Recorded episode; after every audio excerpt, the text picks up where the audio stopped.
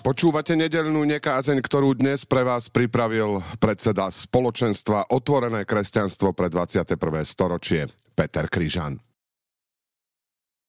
Dedičmi Ježišových autorských práv nie sú jeho pokrvní príbuzní. Tantiemy berú s odkazom na testament zakladateľa cirkevní hodnostári. Úradci navzájom udelujú podľa vlastných kritérií, ktoré sa časom menia podľa spoločenských a miestnych podmienok. Zo svojich mocenských potrieb, starých knižníc a dobových vplyvov vyskladajú kompilát, ktorý predstavia ako jediné nemeniteľné Ježišovo učenie. Také, aké tu bolo a je od nepamäti. Lebo prededili už aj po Bohu Starého testamentu. Kto však chce poznanie merať starobilými, nezmeniteľnými pravdami, ide do slepej uličky. Pred 500 rokmi zvesil Galileo z oblohy teologický závoj. Církev prišla o licenciu vykladať, ako fungujú nebesá a teraz učí len, obrazne povedané, ako sa do neba dostať. Pred 25 rokmi prišla na svet klonovaná ovečka Dolly.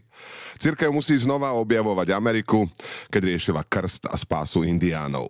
Budeme krstiť klonovaných ľudí? Možnosti umelej inteligencie sa za ostatných pár mesiacov stali pre nás zrozumiteľnejšie na príkladoch z každodenného života.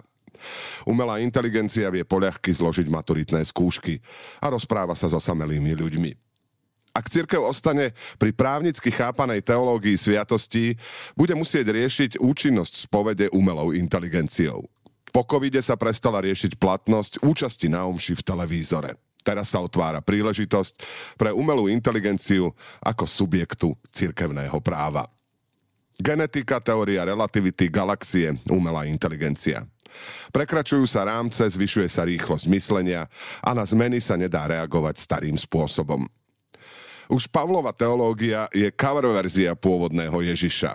Pavol hľadal novú cestu.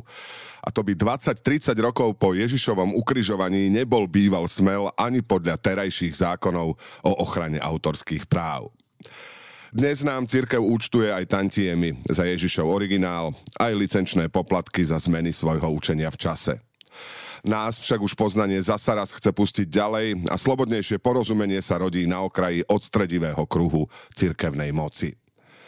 Aj my sme cirkev, sme deti 8. dňa stvorenia a cirkevný úrad by nám mal slobodný prístup k Ježišovmu odkazu otvárať a uľahčovať. Počúvali ste nedelnú nekázeň, ktorú dnes pre vás pripravil predseda spoločenstva za otvorené kresťanstvo pre 21. storočie Peter Kryžan.